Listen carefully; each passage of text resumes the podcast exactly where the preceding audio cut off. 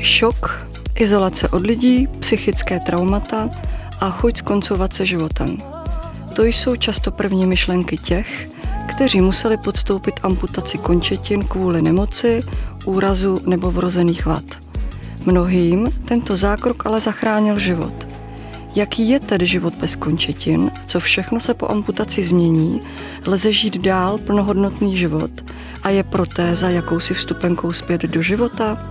Na tyto a další otázky mi dnes bude odpovídat úspěšná fotografka a členka spolku NoFood Natálie Lehmanová, která se narodila s vrozenou ortopedickou vadou pes equinovárus neboli golfovou nohou. Už jako dítě podstoupila několik náročných operací. Ne všechny byly úspěšné, proto se dobrovolně rozhodla o amputaci pravé nohy. V pořadu o životě zblízka si s hosty povídáme o tématech, která hladí, ale i trápí naše duši. To je můj pořad o životě zblízka. Každý pátek na www.deník.cz. Vítám vás, Natálie. Dobrý den. Přibližte nám, co znamená pojem pes equinovárus, neboli vrozená golfová noha. Tak pes equinovárus je jednou z nejčastějších vrozených vad nohy u dětí a tak je to druhá nejčastější ortopedická vada. A je to vlastně vada, kde dochází ke komplexní deformitě nohy, kdy šlachy táhnou patu nahoru a jsou tak silné, že začnou stáčet nohu dovnitř. A nelze vlastně úplně dobře chodit a noha se musí začít rovnat potom sádrami nebo bohužel i někdy operativními metodami.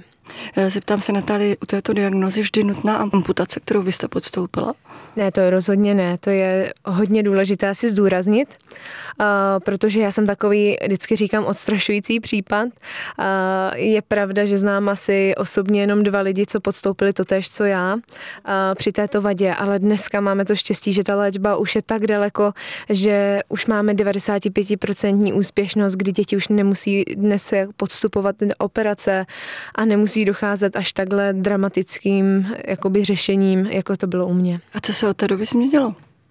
Tak změnilo se toho spousta, protože od roku 2005 máme v Čechách Ponsetiho metodu, kdy vlastně díky sádrování dokáží opravit tu nohu bez dalších operativních zákroků. Případně je potřeba udělat jenom nějaký drobný zákrok, co se týká Achillovy šlachy, ale jinak vlastně děti mohou žít už naprosto víceméně bez problémů. Řeší se to hned po narození dítěte a je velká tedy úspěšnost v dnešní době. Bohužel dřív, když jsem se narodila já, tak takováhle varianta nebyla a rovnou docházelo k tému operativnímu řešení a těch operací bylo nespočet a takhle to měla i spousta ostatních dospělých, kteří bohužel mají dodnes následky. Jak se vám s touhle diagnózou žilo? Tak mně se žilo tak všelijak. Ta vada, i když se to nezdá, tak dost omezuje život, protože nejenom, že máte omezený ten pohyb, nebo musíte se hodně jako dávat pozor, jestli tam dojdete, jestli to zvládnete, omezují vás hodně bolesti a je to vlastně každodenní takový boj. Ale nejde to asi úplně říct, že to takhle mají všichni. Tahle ta vada má opravdu veliký rozsah a vy se můžete narodit s úplně lehkou vadou, kterou ani nepociťujete a taky můžete mít hodně těžkou formu, kde prostě ty trápení jsou celodenní, každodenní. Řekněte mi, jak na tuto diagnózu reagovali rodiče a vlastně vy také. Viděla jste kolem sebe běhat zdravé děti. Cítila jste lítost jakousi nebo nějakou nespravedlnost? Že zrovna vy? Tak rodiče samozřejmě byli v šoku. Ze začátku v té době nikdo nevěděl vůbec, co se mnou mají dělat. Nikdo neznal léčbu. Prostě poslali domů s tím, že se to nějak srovná. Ono se to úplně samo nesrovná zázrakem. A samozřejmě měli strach, jestli budu mít doživotně nějaký handicap a jak vlastně budu žít. Ale řekla bych, že se s tím poprali statečně a že brzo pak už našli tu cestu a absolvovali se mnou naprosto všechno, co vlastně mohli vůbec mi dopřát nebo kam mě vzít, tak udělali pro to úplně maximum, co šlo. A i když to dopadlo, jak to dopadlo, tak to už nikdo z nás vlastně nemohlo ovlivnit nějak extra A určitě teda, co se týká ty lítosti, tak samozřejmě, když jsem byla v pubertě nebo v těch mladších letech, tak jsem si říkala, proč já nemůžu a zase tam nemůžu jít a zase tam nedojdu a tak samozřejmě to občas ta sebelítost v tom pubertálním věku proběhla, ale já bych řekla, že dneska už jsem s tím vším tak natolik srovnaná, že už tady ty pocity teda vůbec nemývám. Když zůstaneme ještě u toho dětství, nesetkala jste se s posměšky, jak okolí vnímalo váš handicap? Tak nikdo to moc nechápal. Teď já vypadala víceméně zdravá, ale pořád jsem chodila špatně nebo bylo to na mě částečně vidět. A teď celý den jsem třeba byla v pořádku a na konci dne jsem začala kulhat. Takže to bylo ježiš, co kulháš, ježiš, ty invalido. A tak samozřejmě děti dokážou být zlé, co si budeme povídat. Ale řekla bych, že jsem byla celkem taky obrněná. Byla jsem fakt vedená odmala k tomu, že jsem prostě zdravá, že jsem úplně v pořádku vlastně, že nemá mě proč tohle omezovat a rodiče opravdu si dávali záležet, bych řekla na tom, že se nemusím za to stydět, že ty nohy můžu ukázat a to si myslím, že mi hodně pomohlo se tenhle jakoby různým posměškům vyhnout nebo si je nebrat úplně osobně, i když samozřejmě byly situace, které mě mrzely. Ptám se i proto, že na svém nebo na vašem facebookovém profilu, vlastně i Instagramu, jste zveřejnila fotky vašich nohou ještě před amputací a je z fotky patrné, že zdravá noha je o x čísel větší. Jak jste si, prosím vás, kupovala boty? Já vím, že to je třeba hloupá otázka, ale prosím vás, když vidím fotku, na které prostě jsou vedle sebe dvě nohy a jedna ta noha je veliká, druhá je malinká, tak je to prostě první, co mě napadne. Tak obuv všeobecně je ten asi nejotravnější část to žití s touto vadou, bych řekla. Protože sehnat boty, to bylo za trest vždycky. Když samozřejmě teda beru to s nadsázkou, když pominu všechny ty bolesti a operace, tak tohleto jako ze strany ženy je tohle, bych řekla, velice takové jako nepříjemné trápení, když můžete mít jenom jedny boty a ještě se vám nelíbí. Ale musel jsem mít teda jednu botu 1,40 a druhou 36, takže ten rozdíl tam byl opravdu velký. Takže jsi si kupovala dva páry bot? Takže jsem si kupovala dva páry bot. No, jako, jak na to reagovaly třeba prodavačky, když jste přišla do obuvy a chtěla jste vlastně každou botu jinak velkou? Tak já jsem obvykle hodně dlouho hledala, takže samozřejmě si mě vždycky někdo všimnul, takže ke mně přišli, jestli nepotřebuji pomoc a já děkuji, já vám fakt pomůžu, já říkám, ne, děkuji, já to mám na díl a teď teda většinou byly hodně, jako že by mi rádi fakt pomohli, že jo, a teď když jsem vyjmenovala, co všechno potřebuju, že to nesmí mít podpatek, že to nesmí mít tohleto, že to musí mít tolik místa na nád, že to musí být velikostně takhle. A když jsem vyjmenovala celý ten seznam, co všechno ta bota musí splňovat, tak mi jenom dopřáli hodně času a odešli. A samozřejmě ukazit ty pohledy, občas se tomu člověk prostě nevyhne. Rozumím. Když jste mi popisovala svůj příběh, napsala jste, že jste většinu času trávila v nemocnicích. Od 2 let jste si prošla 12, říkám to správně, náročných operací a v 16 letech vám byla léčba ukončena. Ukončit léčbu navrhli lékaři? Já jsem vlastně do 16 let měla těch 12 operací, což je skoro každý rok jedna. A tím, že nezačali jsme žádnou léčbu hned na začátku, takže rovnou ve 2 letech začali operovat, což je pozdě.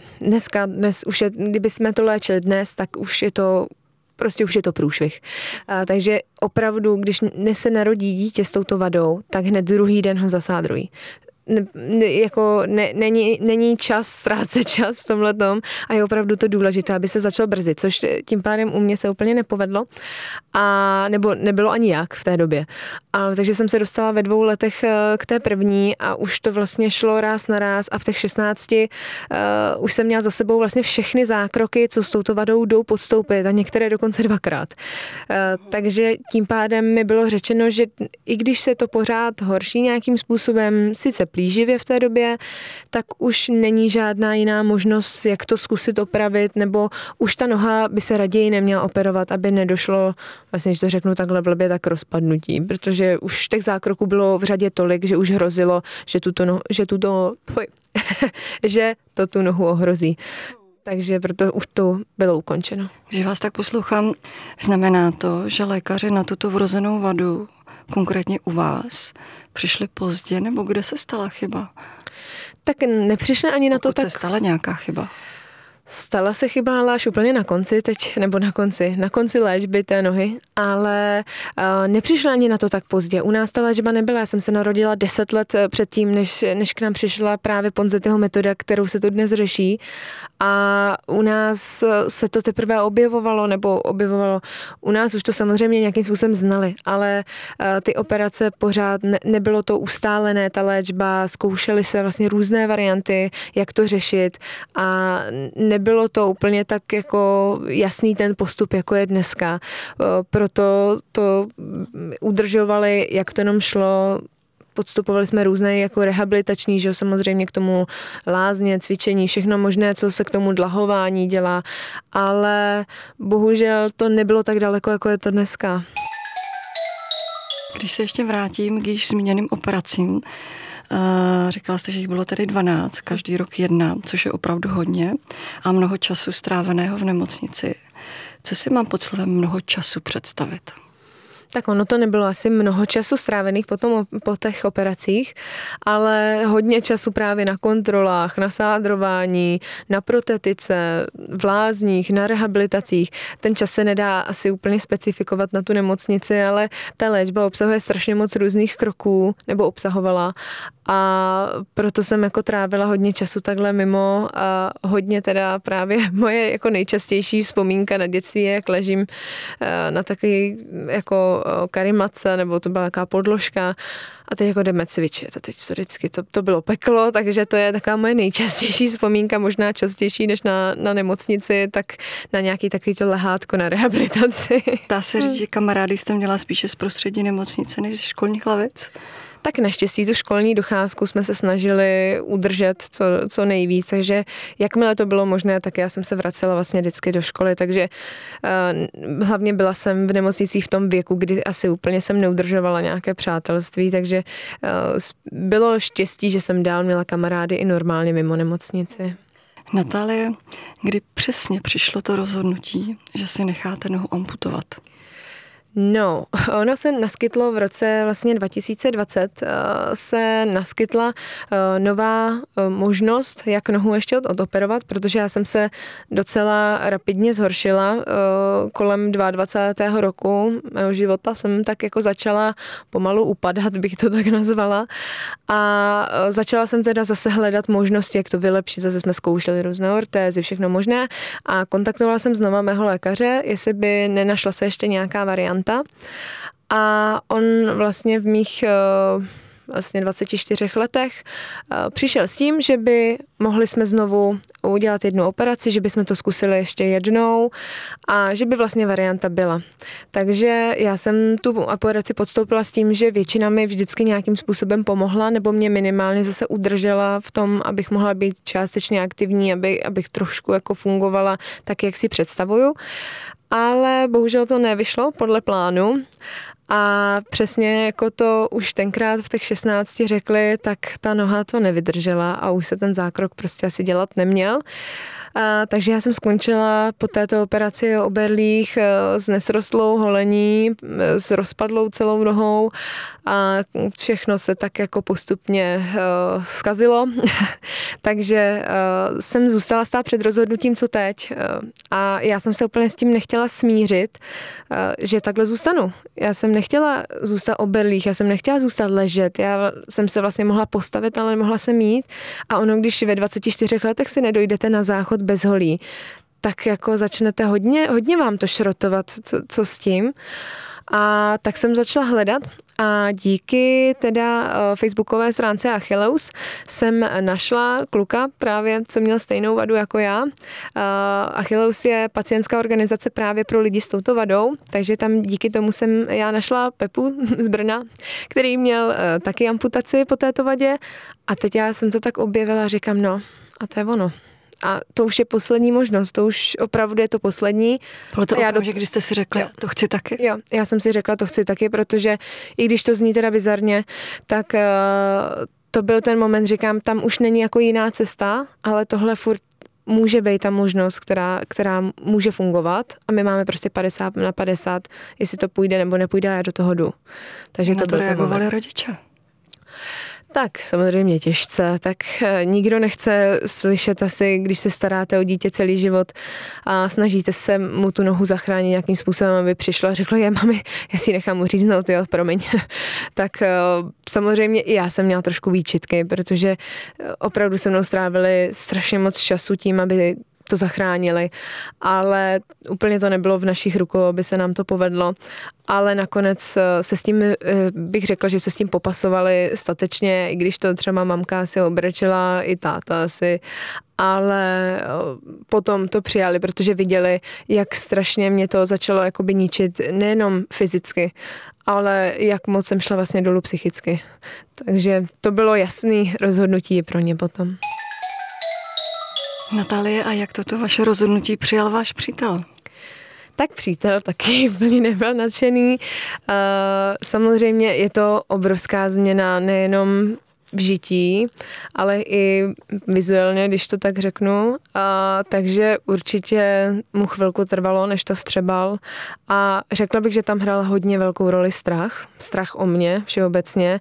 Jestli to opravdu nebude ještě horší, než to bylo. A nebo než, aby prostě nedošlo k další komplikaci, ale nakonec, jakmile jsem přijela z nemocnice, tak neměl sebe menší problém a dneska spíš říká, že když všichni mu říkají, to je jako super, že jo, jak to zabralo a to, tak on říká, no nevím, furt někam musíme běžet, furt někam jedem, to je hrozný.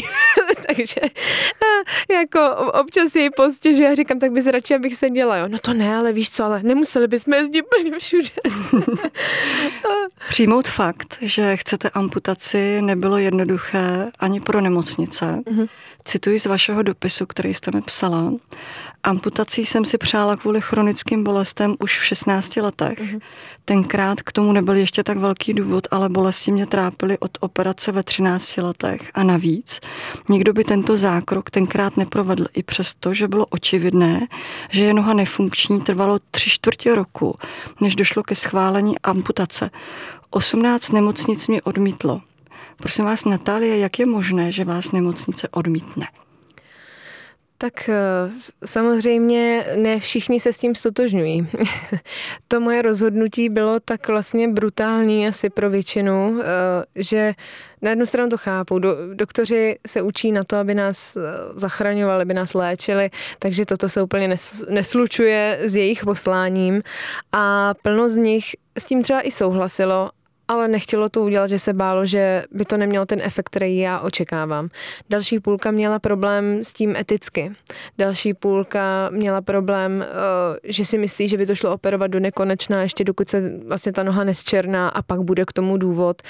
A bylo to vlastně jenom o nějakém jejich přesvědčení. Samozřejmě dneska, když na to koukám zpětně, v té době jsem to úplně neakceptovala, ale dneska už to chápu, protože člověk opravdu neví, jak to dopadne tohleto a je to opravdu velký risk a já už se dneska nedivím, že si to nechtějí vzít úplně na triko a i přesto, že ta léčba a všechno tam jasně ukazovalo na to, že ta indikace k tomu je, tak myslím si, že je i hrozně důležité, aby s tím oni souznili nějakým způsobem a proto to trvalo asi tak dlouho.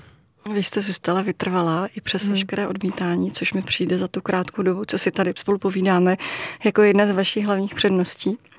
Ale stejně, nedostavila se v závěru krize, že už to vzdáte, že už prostě zůstanete tak, jak jste a budete mít bolesti do konce svého života?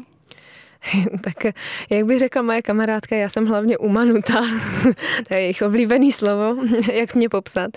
A samozřejmě jako byla to, já jsem to i tam popisovala tenkrát, že to byla jízda jako na horský dráze, bylo to hodně psychicky náročné období a ono, když někam jdete s tím, že už to třeba klapne, že už to všechno vypadá, že je to dobrý a zase vás odmítnou a oni mě neodmítali úplně slušně všude a padali tam... Co to znamená neodmítnout? No, že vám třeba, já nevím, jak můžu být sprostá, ale že vám třeba řeknou, že máte ruce a oči a že si utřete prdel, takže jako vám nic řezat nebudou.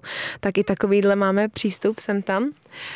Takže některé ty způsoby odmítnutí byly dost drsné. Navíc hodně lékařů mě vyhodnotilo jako labilní, i přesto, že jsem podstoupila všechna psychiatrická vyšetření, že opravdu labilní nejsem a že opravdu... Labilní, protože jste si chtěla nechat dobrovolně uříznout nohu? Ale na druhou stranu zase to má důvod, protože existuje psychiatrická porucha, kdy opravdu si člověk chce uříznout nohu, protože si myslí, že není jeho. A opravdu jsem se s tím pak i setkala i s jedním pacientem, co tímto trpěl. Takže já se na druhou stranu nedivím, že je potřeba toto vyšetření udělat, že opravdu nejsem jakoby nějak psychicky takhle jakoby načatá, že jako se to netýká jenom třeba vady nohy, ale i nějakého dalšího problému. Takže tohle všechno se muselo vyloučit.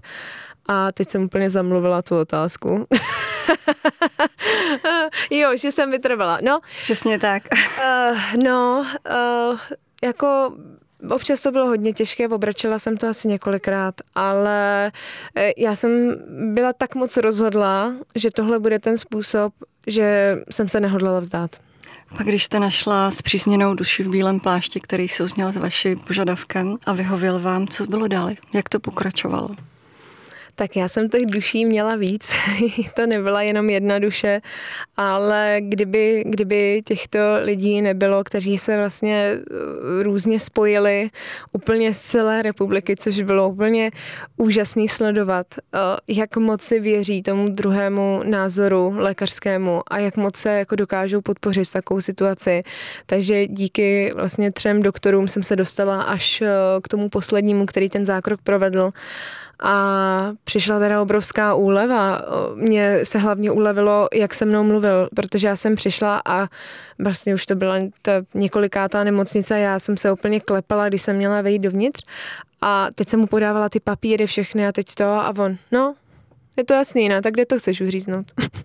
A teď já úplně tam seděla v šoku, že jako on fakt jako to myslí vážně, on mi kejvnul a teď jsem jako nevěděla, jak tu situaci zpracovat, protože už jsem zažila tolik odmítnutí a ve finále i jsme hodně se bavili o tom, že u mě fakt to jako nechápal, proč vlastně jsem podstoupila i ty psychiatrické vyšetření a všechno, že mě jako hodně teda protáhli. Já jsem podstoupila fakt úplně všechny vyšetření, co k tomu museli být, jako od neurologie, od centra bolesti, od všeho.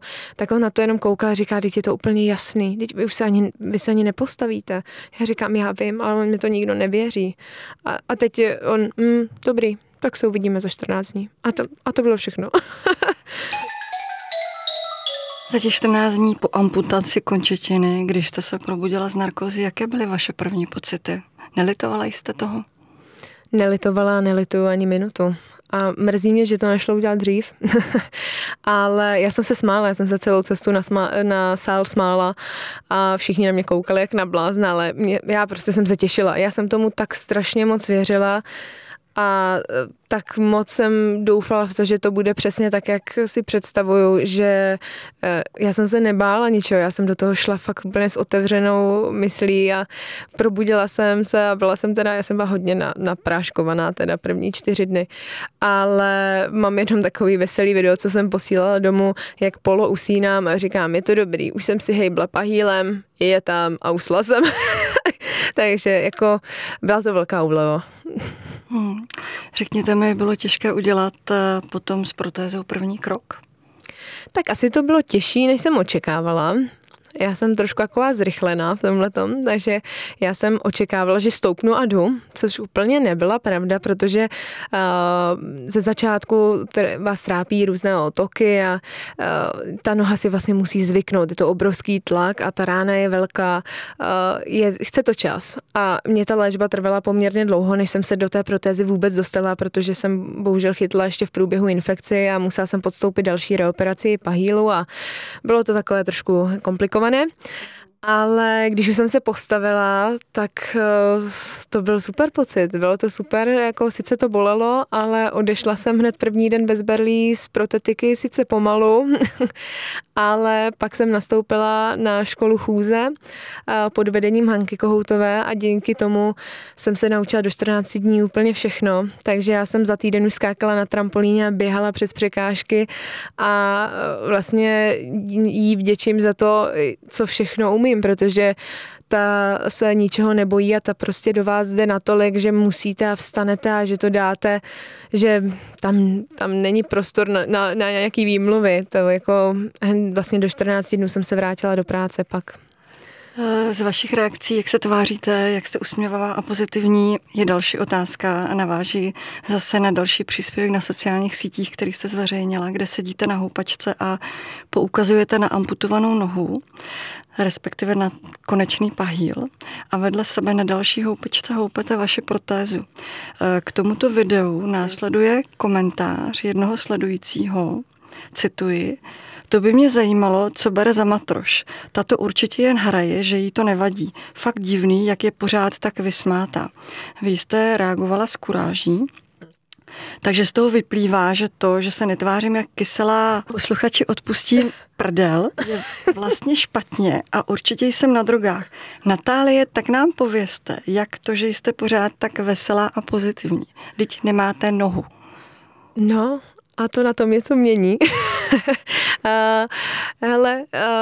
Ono, když vás celý život trápí nějaká bolest, ale pořád řešíte, co můžete a nemůžete a jestli vůbec vstanete a najednou se proberete do světa, kde můžete úplně všechno, můžete o 100 věcí navíc než předtím a vlastně nic vás nebolí a objevujete každý den nové věci. Vy byste nebyla šťastná? To je úplně nová dimenze štěstí.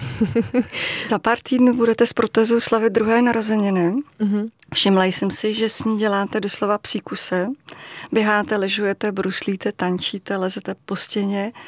Co dalšího si nadělíte k narozeninám s protézou? Tak já bych si asi nadělila víc kilometrů na při běhání. Určitě si nadělím lepší běžkování. Ráda bych asi hodně těch věcí posunula trošku zase dál, že hodně věcí, já dělám toho vlastně tolik, že dělám všechno vlastně trochu a furt a je to takový neurčitý, nic nedělám na nějaký extra úrovni a asi bych chtěla ty věci, co už dělám, posouvat. Ale co jsem ještě neskusila a pořád to tam na mě čeká na mým vysněným seznamu, tak je gymnastika, tak tu jsem dělala v dětství, tak bych si ráda jí zkusila, i když jsem teda strašně zkrácená. A asi další věc je snowkiting, což je lyže s drakem. To tam taky mám nesplněný, ono mi nenasněžilo letos, jinak bych to stihla. Takže to jsou asi takové aktivity, co ještě jsem si nesplnila, ale jinak my se tím teď jako bavíme, že kdokoliv vymyslí nějakou aktivitu, nějaký sport, a tak jdeme testovat, jestli to půjde nebo nepůjde s protézou, takže to je teď naše taková v mém okolí zábava, že do toho musím jít vždycky. Vy budete testovat a je k těmto aktivitám potřeba i nějaká speciální úprava nebo servis protézy?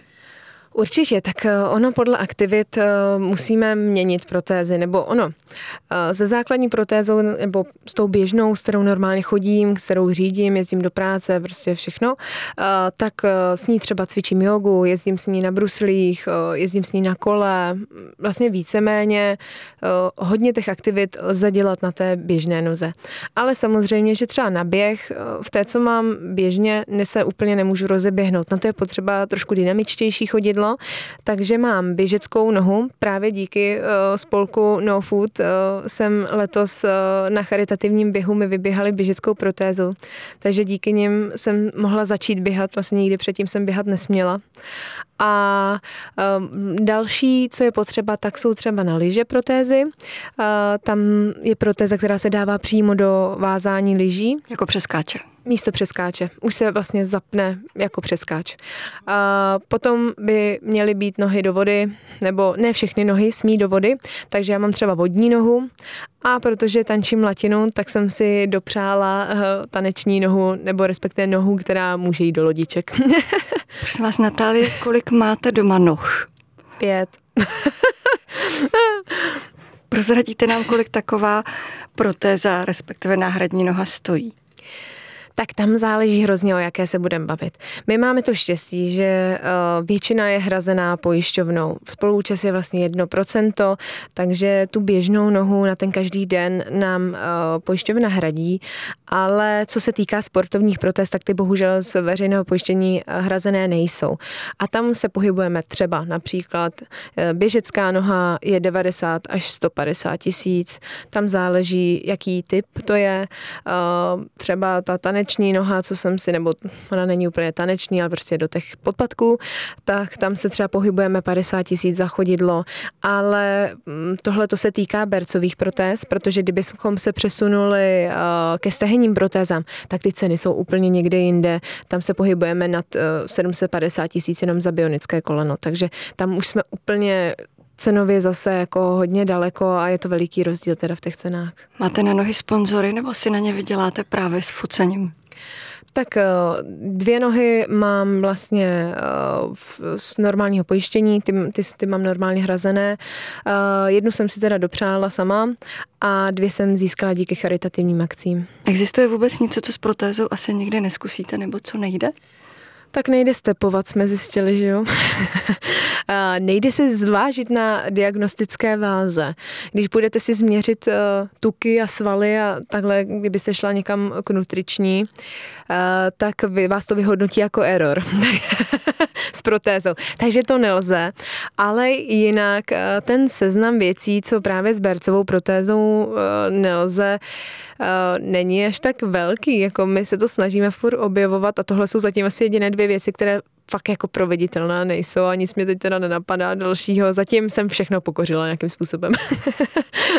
Na závěr se Natálie zeptám, jak si mám vyložit vaši větu z dopisu? Občas mi říkají, že jsem chodící reklama na amputaci. Tak je to asi proto, že ono mi takhle, tady ta věta mi přišla jako asi hejt do zprávy, kdy mi pán z fake profilu napsal, že si myslí, že to jenom hraju a že to ode mě opravdu milí, že to takhle, že se tak hezky přetvařu před rodinou a že to ode mě teda moc hezký a že si stejně myslí, že vypadám jako reklama na amputaci a že si stejně myslí, že to tak necítím.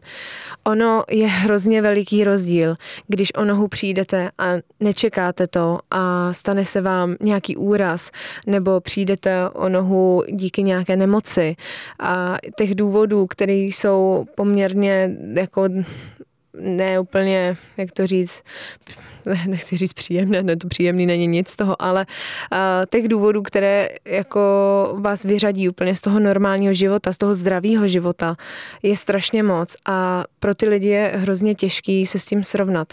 Nebo samozřejmě naprosto to chápu, kdybych byla zdravá o nohu a přišla bych o nohu, tak by to rozhodně bylo mnohem těžší. Ale já jsem se pro amputaci rozhodla. Mě vlastně dostala ze života, kde mě trápily každodenní bolesti, kde už jsem přicházela o všechny moje zájmy, kde jsem musela přestat pracovat a vrátila mě zpátky do plně aktivního života. Takže proto asi vypadám jako reklama na amputaci, protože já jsem reálně šťastná a mě to změnilo život k lepšímu. Ale samozřejmě nedá se to aplikovat na úplně všechny pacienty po amputaci, protože ty příběhy jsou hrozně různorodé a ne každý se s tím úplně popasuje tímto způsobem, protože ta změna je opravdu obrovská. Tolik Natálie Lehmanová. Děkuji za vaši návštěvu a přeji vám i nadále ten pevný a jistý krok, se kterým jste přišla k nám do pořadu o životě zblízka. Ono totiž není důležité, kolik ran člověk dostane, pokud se stále dokáže postavit na nohy. Mějte se krásně, milí posluchači, a příjemný poslech na www.deník.cz. Přeje Bohumila Čiháková. Děkuji, Natálie. Já vám taky moc děkuji za pozvání. Mějte se krásně. Milí posluchači podcastu o životě zblízka, svoje příběhy, náměty, o čem byste chtěli poslouchat příště, tipy nebo rady pište na adresu bohumila.cihákova@denik.cz.